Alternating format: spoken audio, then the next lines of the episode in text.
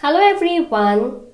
Our today's podcast is on market wrap for the day by analyst at GEPL Capital.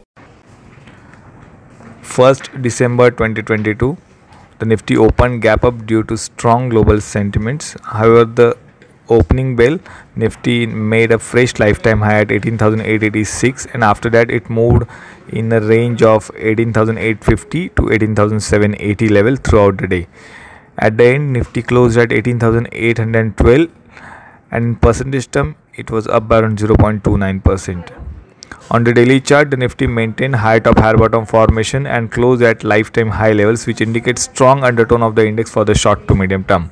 The momentum indicator RSI is moving upward, which shows strong global sentiment for the short to medium term. The Nifty has an immediate resistance placed at 18,886, followed by 19,000 level, and on the other side, it has a strong support placed at 18,755, followed by 18,616.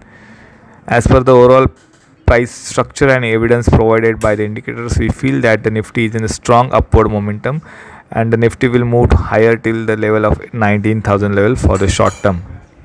So that's it for the Nifty wrap today. Thank you. We are on Instagram, Twitter, and YouTube. Follow us there.